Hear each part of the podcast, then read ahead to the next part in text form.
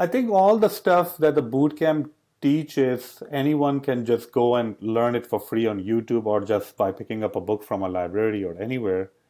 Um, the problem most of the time is that most people they don't have they don't have you know the right approach of learning. Welcome to another episode of the ios dev podcast. In today's video we have mohammad azam with us. Mohammad is a udemy instructor a youtuber and he actually teaches web and ios boot camps i've seen that you've been diving really deep into swift data right Yes, I think Swift data is definitely very interesting. Anything related to data, at least for me, I found it to be very interesting. And I can always relate it to Realm framework, which is from MongoDB, or any other ORM ish kind of framework. Swift data is not really an ORM, but it's definitely feels that way. So it's definitely interesting. Yeah. Is that like the best part so far? I think it's still it's very early stages. I found like a lot of different glitches or bugs in Swift data right now. So obviously, I don't think anybody should be building their apps based on Swift data. I mean, you there's some issues with the predicates and all that stuff going on. So definitely, it needs. I mean, it's it's still in beta version, so it will take some time to evolve. But it's it's definitely a good step in the right direction because it's much more simpler as compared to core data. But Swift data does use core data behind the scene underneath, but all that stuff is hidden from us. So that's good. Oh. Yeah, it's good then. I still haven't taken a stab at it yet because, as you said, it's still fairly new. So I might wait a little bit until it matures. Absolutely, yeah. That's a good choice. And how did you get into iOS development? I think I yeah I got into iOS development probably around 2010. One of my colleagues he is like a really Apple fanboy, so he showed me iPhone and iPad, and he was always using a Mac. And I was a hardcore Microsoft person, like with oh, yeah. PC and everything. And then he said, "Okay, you can make money off your apps." And I'm like, "Okay, well, let's see how we can do that." So I just ordered the Mac, just you know, in front of him. And uh, created the app like a kids game in 10 days using iOS 3.2 I think Objective C obviously and Cocos 2D framework. And the game was just for kids alpha, alphabets. You have to kind of like pop the alphabets that you see on the screen.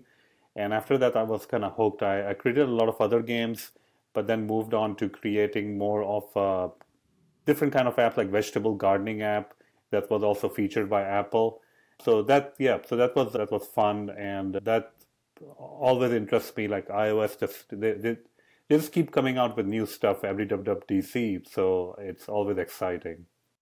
Yeah. So you were doing it more in like your your free time at that point. Then did you transition into like a job, or did you kept you kept doing it as like a side hobby?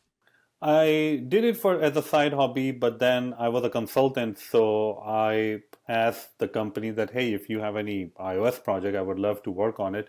So I was sent to some oil and gas companies in Houston, Texas, where I live, and I was able to work on a number of you know iOS projects for very large oil and gas companies. So that was always fun. And I also worked with a retail company and finance company, all located in Houston, on some iOS projects. So that was that was also much you know fun. What kind of apps do like oil companies need? Mm-hmm. like, uh, is it like internal stuff or was it? It's internal. Like, yeah. yeah, I would say yes. Mostly it's internal stuff. Yeah, it's just to keep track of their employees. They they have like some pending requests that they do. So anytime you get a request, you have to do like fill out the request, you have to send notification, receive notification. And with all of these oil and gas companies, obviously security was always an issue. I mean, you you can't do notification on their Wi-Fi network, so I have to go outside on my own Wi-Fi network to check the notifications. So all of these security firewalls they have to uh, alter and edit to for make it to work. But yeah, most of the stuff that oil and gas companies they did was obviously for their internal employees. What caused the shift into more on like t- the teaching side of things? Mm-hmm. Uh, I was always teaching one form or the other. I think back and even in 2002, when I actually came to US, as a student, I was already writing some articles on .NET, C Sharp, and all that stuff on CodeProject.com, where I was publishing articles. So I was teaching one way or the other, and then I started with YouTube or publishing videos for other uh, content providers. But I think probably around 2015 or so, I was contacted by a bootcamp, Iron Yard, and they said that, hey, if you want to teach iOS development, you can come and teach at our bootcamp. And I'm like, yeah, I would love to. And I taught iOS development over there. I taught web development. Then I transitioned into a different company called Digital Crafts, where I am right now. And I teach full stack web development for the last five or six years now. So it's definitely different, but it's fun because you, you know, you're basically changing or taking part in changing someone's life, you know, or their family tree at least and you can see the result much quicker because when they get a job that's that's like i think the perfect result for me at least yeah and now that you've been doing that for a while can you tell like which students will will like succeed and which won't or is it like random so? No i think i can definitely tell. I mean i think students who are you know trying on their on their own even from the start and experimentation and not really giving up and they're just there you know every day they're just trying it out they are i mean sometimes they do get frustrated of course that's fine but they they at least try out at least 30 45 minutes to an hour on their own hitting all the all the brick walls and eventually finding a solution and there are always these students who are working on their side projects like some of them will learn something on the side, like they will learn Firebase on the side, they will learn some React stuff on the side, or something else. So I think those are the, are the students that are, you know, they, they tend to succeed more as compared to other ones. Piggying back on that, do you think the biggest mistake people learning make is giving up when like they hit roadblocks? I think uh, maybe the biggest mistake is saying that okay, I will be able to, you know, put down this much amount and enroll in a boot camp and then I will just not do anything. I will just coast and after couple of months or four or five months I will become a developer. So it doesn't really happen that way. Obviously you have to come show up to work and work every day. I mean that's like kind of like saying that you have a gym membership. And you don't you never go to the gym and you're you're thinking, okay, I'm gonna gain muscle or lose weight or whatever your goal is. So you you have to just come every day you you have to you know be consistent and when you hit a brick wall that's fine try out different approaches if it doesn't work then obviously ask me ask our ta that we have or even post a question on stack overflow because eventually when you graduate that is what you will be doing you'll be posting questions on different forums try to be independent as early on as possible yeah that that is super important Yep. Yeah, le- learning how to problem solve like on your own. Yes, yes. And breaking down the problem into much smaller chunks. I think that's some of the skills that eventually students will have to develop. You know, if you look at the problem, you get sometimes gets overwhelmed that okay, this is such a big problem. How do I solve this?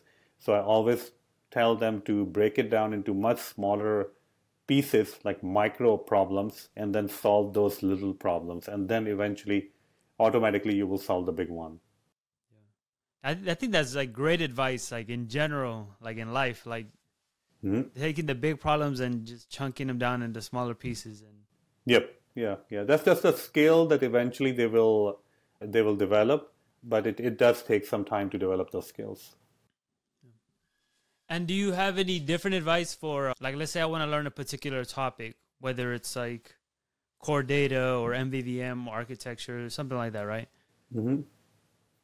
I think practice, obviously, read the documentation, watch the WWDC videos. Knowledge is always going to be your friend. And the best way to learn is to just uh, start building some app. Like you can build like a really simple to-do list or some things like that but the more features you're going to add to your app using that framework, the more you will learn about that framework and all the limitations of that framework also. So, I mean, it is because, yeah, so I build like a lot of different prototypes uh, because for the Udemy stuff. And when I'm building this, then so I started to see different patterns and different limitations. And then I have to adjust the architecture that I'm using. So that always helps. Like more practice, more code, reading good code also. So go on GitHub or Stack Overflow or wherever and read articles, read the code and inspire, you know, get inspired from the from the good code that you see. And then every day just improve a little bit. That's it. And regarding Udemy, do you have any particular thought process when you go into creating a course? First of all, of course, I choose a topic like let's say Swift data or ARKit and all that stuff. Uh, I don't really, I mean, I create kind of like an outline of the topics that I want to discuss. And then it's more of, I'm, I'm yeah, I, I, don't think I'm that organized in terms of that I'm to write all the lectures or write the script for it. I would, I usually base all of my courses on the projects that I will be doing in the course. So I will create a project for a health app or you know some sort of an e-commerce application or something or a maps application and then the course or at least a section of a course will be dedicated to that particular code base so so i i don't really rehearse the lectures i do have the code written on the side of course that i refer when i'm when i'm teaching but i don't really write any script on anything i just like to create courses on the things that i love Sometimes those are new things like Swift Data, Reality Kit. And so I don't really have a very structured process for, for creating these courses. Yeah. And are you excited for the, the Vision Pro? will we see will we see some Vision OS courses? Yeah, I was thinking of Vision Pro. I don't know if it Vision Pro will be part of the Reality Kit course or will it be different. I'll have to to see because I haven't really played around with it. I have obviously seen the videos of the the reality uh, kit that they have or the reality uh, the vision pro headset that they have and it looks very very interesting i don't really plan to buy it right now but it's definitely when the sdk comes out i definitely want to take some time to play around with it yeah. Yeah same here. Like i want to i really just want to see what it what it looks like like what a basic project looks like in a vision pro. Yeah, I think it it's definitely a step in the right direction. It will take probably another a decade or so for Apple to go through or refine their product because right now the Vision Pro, the device, the headset, is not something that you can wear outside. You can't just walk around with it in your street or wherever. So I think it, they have to eventually trim it down so much that it will be hard to distinguish between a Vision Pro device versus a normal glasses that you wear. So once they reach that particular scale or, or that particular you know refinement, then it yeah. will be definitely more interesting to me at least. And that's that's crazy to think about because technology wise, that's very advanced. Like yeah, absolutely super. Like like to just have like some glasses that do the basically basically the same thing that a VR headset is doing or AR headset is doing. Yeah, yeah, yeah. Definitely very advanced technology. Yeah. So you think we'll get there in ten years? Mm, maybe not. Maybe it will take more time. Yeah, I mean, it's no nobody knows, but. Yeah. Obviously, these kind of devices that, that Apple is, is they're in the right direction. It's just the start of this reality stuff. So we will hopefully see you know 10 maybe 15 maybe nobody knows but i think that will be an ideal point or tipping point of like okay this is now becoming very interesting because right now with that the device that they have it's really cool and all the stuff that it does is really impressive but it's not something that you can just you know wear it in public yeah. it, you will just look really weird so so yeah hopefully you know after they refine their devices and it can take a decade or two even hopefully we'll get to see those things. Yeah. And where do you think the, the future of iOS development is going? Do you think maybe the, the Vision Pro will play a role in that, or?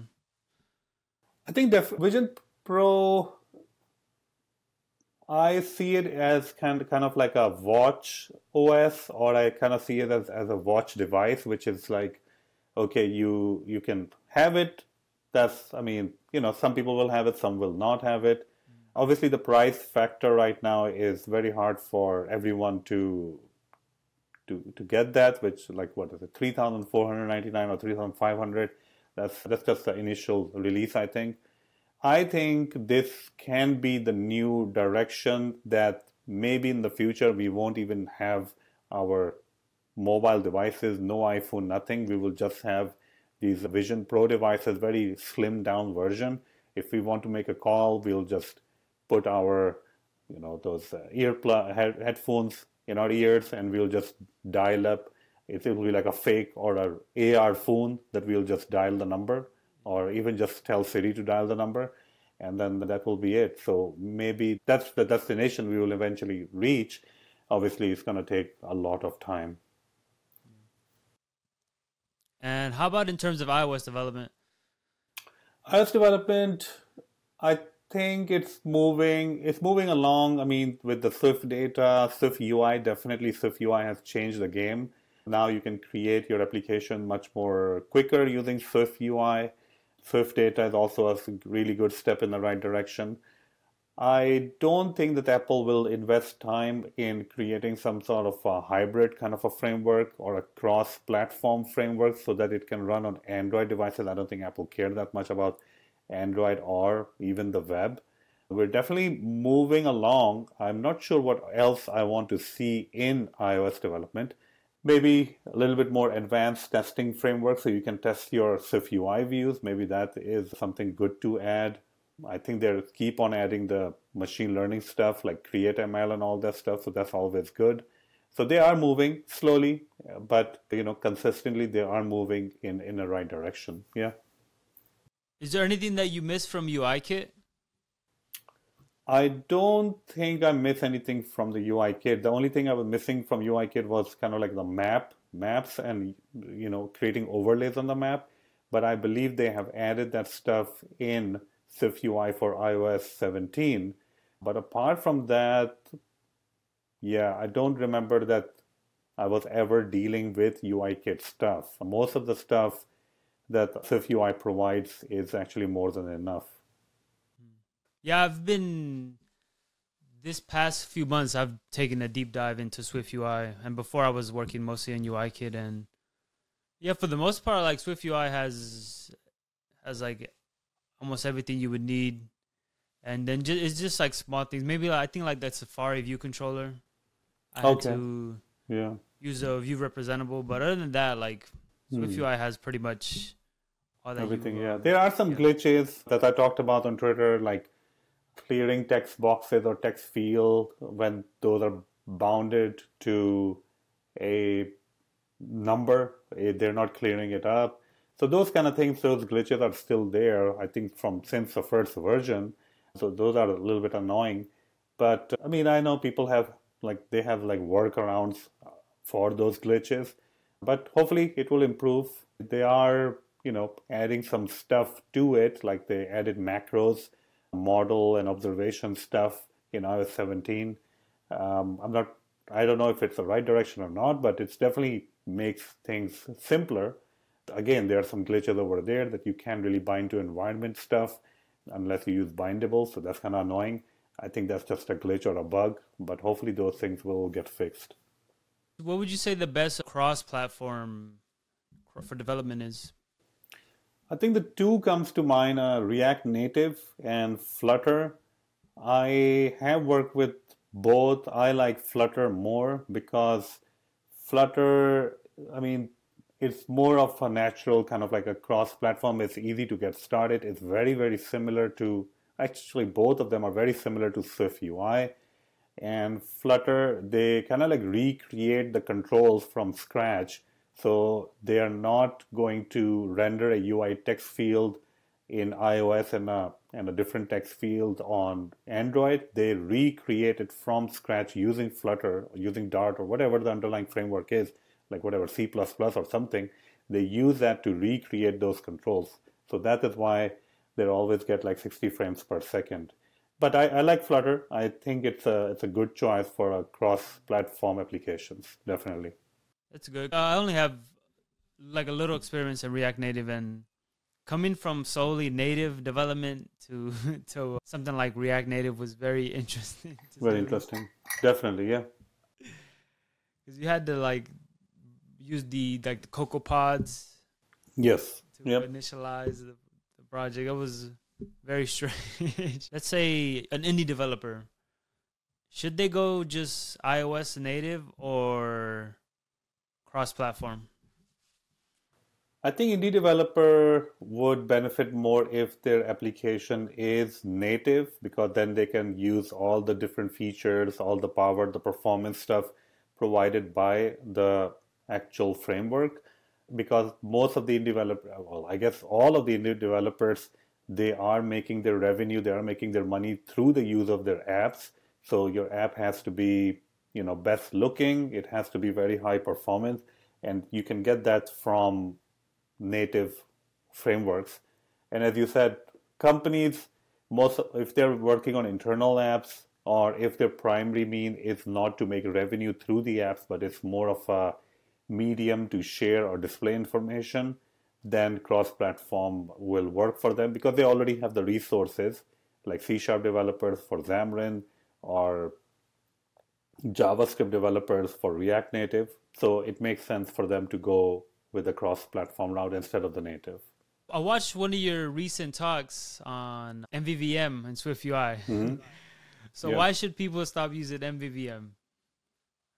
I think the main issue is that it doesn't really provide any benefit. The, when you create another layer of view models, and I did that for three years, I, I created another layer of view models but they were just adding code. They were not really providing any benefits. If you also look at Apple's implementation of their projects, they are not, I mean, they are in some cases calling some stuff view models, but they're not creating an extra layer for view models. So my talk was mainly about my experience with working with SwiftUI since 2019 and I keep running into issues with creating separate view models for every view. That was just adding more and more code without any benefits. And eventually I learned that the view itself, which you have in Swift UI, is actually also a view model. But obviously that does not mean that you should just start putting everything inside the view. That's not what the talk is about. You should still separate your code. Depending on the client server app, you can you can create a model which I like to call aggregate model. Some people like could call it data store, which can get the information from the service using HTTP client and then just give it to the to the view and that's it. So no view models are required. And the the nice thing to see now when I propose this, well, not an idea because it's not really my idea, when I proposed this like a year ago, there was a lot of backlash ab- about this. That hey, you this I don't think that's correct, and blah blah blah.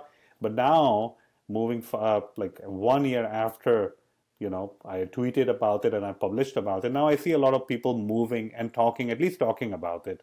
So a lot of people are moving into that direction, and a lot of people are also talking that okay, you know what, I have all this code in view models that doesn't make any sense. So what should I do? So I think it's it's nice that people are experimenting and people are at least critically thinking about the SwiftUI architecture instead of just blindly accepting what other people are doing. That's what I did. I just blindly accepted that okay, this is the architecture I want to use and I have to use, but I was I was wrong.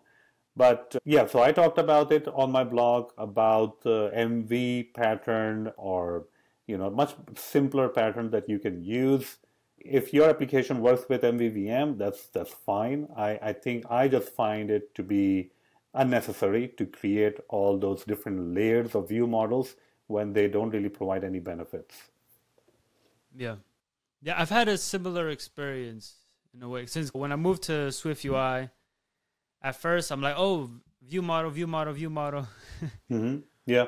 But but I'm currently working on a project where most of the information is like on a data store and it's yeah, it's a lot like cleaner, like the code, like the you don't have a bunch of random view models that are doing like one thing.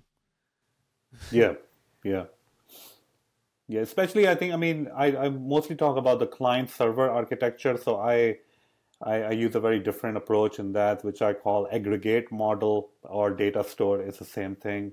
If I'm using core data, I would have a different kind of architecture. If I'm using not core data and not HTTP client or client server, then it will be very, it, it will be a little bit different, kind of like the Scrumdinger app from Apple. So that's a, that's also like a MV architecture that they have.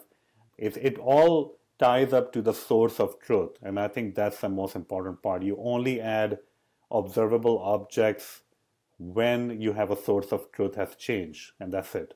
So we have to just keep that, those things in mind when we are creating these SwiftUI applications. What architecture would you recommend for the core data? So I played around with Active Record for, for core data or a variation of Active Record, and I wrote about it the problem that I face with completely going 100% active record is if you add save functions, and we can take an example of Swift data because that's now the, the future direction, I guess. The problem with having save function, which I try to do inside your models so that you can say customer.save and it's saved. Nice and simple, easy to read. The problem with, the, with those things is that you still need the model context to save that so you need to provide your model with the model context and you can, which is fine. I mean, you can create like a kind of like a global model context and create that property anywhere in your application. The problem with that approach is that if you want to preview data, then it becomes harder. So Apple in their application, I think it's called backyard birding or birding backyard, something like that they are kind of using a variation of active record pattern, but they don't really save the stuff inside the model, which makes sense. So they use to save the stuff, or they're saving the stuff right inside the view by calling context.insert or context.save.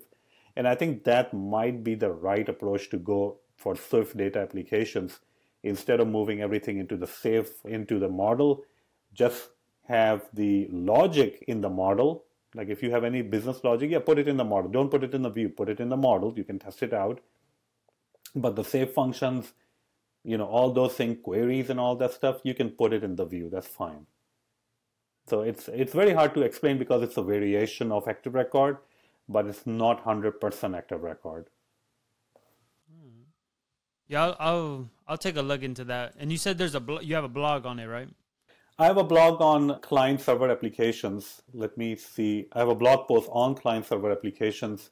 So it, I don't think it covers the core data part, but that usually revolves around, that's a very long blog post. It actually talks about the architecture and other things that I learned over the course of three years when you're building Swift UI applications. Is that the biggest or more surprising thing you learned in like the three years of Swift UI or has anything else stood out?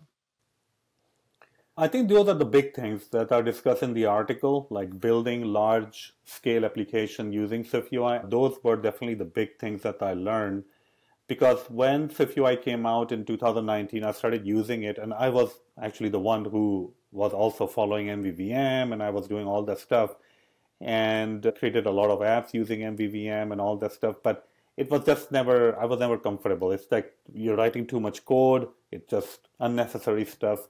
And after a lot of research, talking to a lot of other developers, uh, they, or not a lot of developers, but at least developers who were facing the same issues, we all kind of agreed that this is not the right path. This is not what the Apple is advocating because you start losing the simplicity of the Swift UI framework, what it's giving you.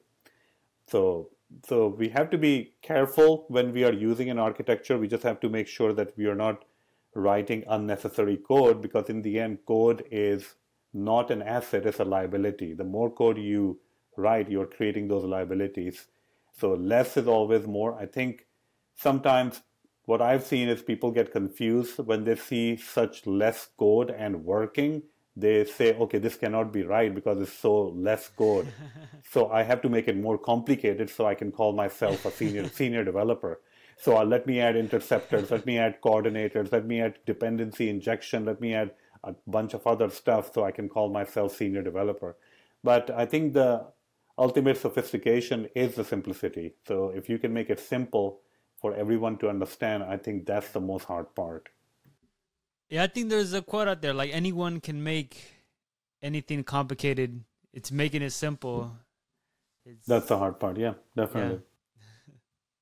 Yeah. and what what I've learned is that when Apple designs the UI, they actually want you to use in a particular way. You can go about and using it any way you want, but then then you will have to, you know, you will be kind of like trapped, and then you will have to, oh, I have to do this, I have to do dependency injection. So those kind of things, the if you want to use SwiftUI, just use SwiftUI in a way that Apple is telling you to use SwiftUI. I think there was a really good talk for, for NS Spain where they were talking about, I think it was SoundCloud team, that they also use like Viper and view models and all that stuff. And there, and Apple said, well, your app is like 10 times slower, so fix that. We cannot publish it to the App Store. And then they said, okay, and then they just use the fetch request and all those things that are provided by Apple, and then it was very fast because first because sometimes i think we don't understand that these things that apple is providing you like the fetch request property wrapper for core data and i think the query property wrapper for swift data they're very optimized for working with swift ui so if you're not using that and you're using ns fetch results controller like the old stuff for core data then you will have to pay the price. I mean you will have to write all the code. And, and it's not little code it's a lot of code that you have to type on your own. So instead of recreating the stuff that Apple has already done for you, just use the stuff that Apple has provided you and use that in your app. That's that's really good advice. I'm gonna keep that in mind while I'm making my projects. Yep. And what advice would you have for aspiring iOS developers? I think just start learning uh, something every single day. I mean, you know, and practice it by, by writing code. So write a lot of code. Sometimes your code will obviously not be good. That's fine. Just make it work. Try to improve it. But every single day, try to try to do something. Try to learn. Okay, I'm going to learn core data. I'm going to learn how to ins- insert into core data, how to update, how to nav- how to navigate, create apps, learn read articles, get knowledge from videos, articles, blogs, tweets, whatever, and try to just try to focus on whatever time you can give 45 minutes to an hour on pure learning. Just learn, practice, practice, and practice, and that's it. That's really good advice. And what are your thoughts on boot camp versus no boot camp? I think all the stuff that the boot camp teaches anyone can just go and learn it for free on YouTube or just by picking up a book from a library or anywhere. The problem most of the time is that most people they don't have willpower to you know or what's the right word they don't have you know the right approach of learning you know so they're not learning every day. They will skip a couple of days. They will skip this. They will not learn this. They will not understand this. When they hit a brick wall, they will give up. They don't know how to answer, ask a question online. So, all right. So those are the problems that people will face. But all the content that I teach or any bootcamp teaches, anyone can just pick up a book from anywhere or watch the videos and they can learn it. I think bootcamp gives them structure. I think that's what it gives you. It gives you structure so that you have every day from 9 to 5 or whatever that time you have for four months you have to be doing the project you have to be doing the assignments you are in a group of people who are doing the same so you will form those friendships and then you will learn from them also and then you have access to the instructor and the TA who will have more knowledge because they have already learned this stuff and they can answer your question much quicker than you know you searching or try to post a question online. So that's I think the biggest difference between bootcamp and just going independent. I mean, I think anyone can learn anything online, but most people don't because they don't have that structure in their life. So it gives you the boot can give you structure and access to the instructors. Yeah, I think those those two are like the the main things like the structure it gives you and like the consistency of you're you're gonna be there or you have to be there, like for a certain amount of time every day or at least whatever however the boot camp is set up. So it'll probably it'll really depend on the person. Like, do you do you feel like you are structured and disciplined enough to do it on your own, or well, you need a boot camp? sure. Yep. Moving along, then, do you use ChatGPT at all for while you're programming, or? Yeah, I do use ChatGPT programming sometimes. I do use it for sometimes writing YouTube description for my videos or writing even the title for my Udemy courses or description for Udemy courses, writing some sort of a corporate emails, using it for creating small exercises for my students. So if they're learning JavaScript and they're learning arrays in JavaScript or list, I will just ask ChatGPT to create 20 exercises or 20 ex- yeah, questions, small questions related to arrays in JavaScript. So it will just write that. I'll give it to my students so they can practice more. So definitely, I definitely enjoy ChatGPT. How do you think that AI and these like large language models will impact like iOS development? I don't know. I mean, how it will impact. I think eventually we will start seeing an Xcode integration with these AI stuff. So you might be writing HTTP layer or a call to some web service, and Xcode will suggest that, hey, I can actually do it for you. So, I mean, is this what you're asking? And then it will just write the whole thing for you. So I think those integration will be coming in later years for iOS, I don't, yeah, for any kind of a developer kind of a thing, I don't think their jobs are in trouble because now ChatGPT can write code because writing code is one thing, but you have to understand the code also. So that is, I mean, if a person doesn't understand the code, then it may work. You can copy paste it, but if you want to change it, then it's going to be a problem because now you don't understand what's going on. So you have to obviously understand the code that ChatGPT is giving you so that you can eventually change it, maintain it, and you know things like that. Yeah, I think it's like a super powerful tool that can make iOS developers like even more productive. Yeah, absolutely. I mean, I sometimes I mean I use it for you know if I'm stuck somewhere, I want to convert something from somewhere, or especially for date time operations. I will just ask ChatGPT, okay, how do I format this part? How do I convert from here to there? And uh, most of the time, it's able to give answers. Sometimes it obviously doesn't really have the knowledge to do those things, but it can definitely help guide me in the th- in the in the right direction at least sometimes. Yeah. yeah. Have you used the GitHub Copilot? I have used it very briefly, so I I don't think I've used it enough to yeah. to do anything with that. Yeah. yeah. No, I was I brought it up because I'm waiting for. Hopefully, Apple does something similar because it's pretty cool that like the the autofill part. Like I feel like it, it saves a bunch of time. Yes. Like yes. like it, if you're writing like something, I don't know, maybe like a for loop or something very basic, that it can just autocomplete for you. Is there anything else you wanted to speak on or talk about? No, I think I think we covered we covered a lot of stuff. I will be in New York for Try Swift conference. I'll be doing a workshop over there for a Create ML, basically machine learning in iOS. So yeah, if any of your viewers or listeners are out there, come and hang around. It's to be fun. Thank you, Mohammad, for coming on the show. So where can the viewers and listeners follow you and find you? Yeah, I'm pretty active on Twitter. You can follow me on Twitter at Azam Sharp, A Z A M S H A R P. And you can also visit my website, azamsharp.com. Thank you for being on the show, and thank you guys for tuning in. See you, see you guys next time.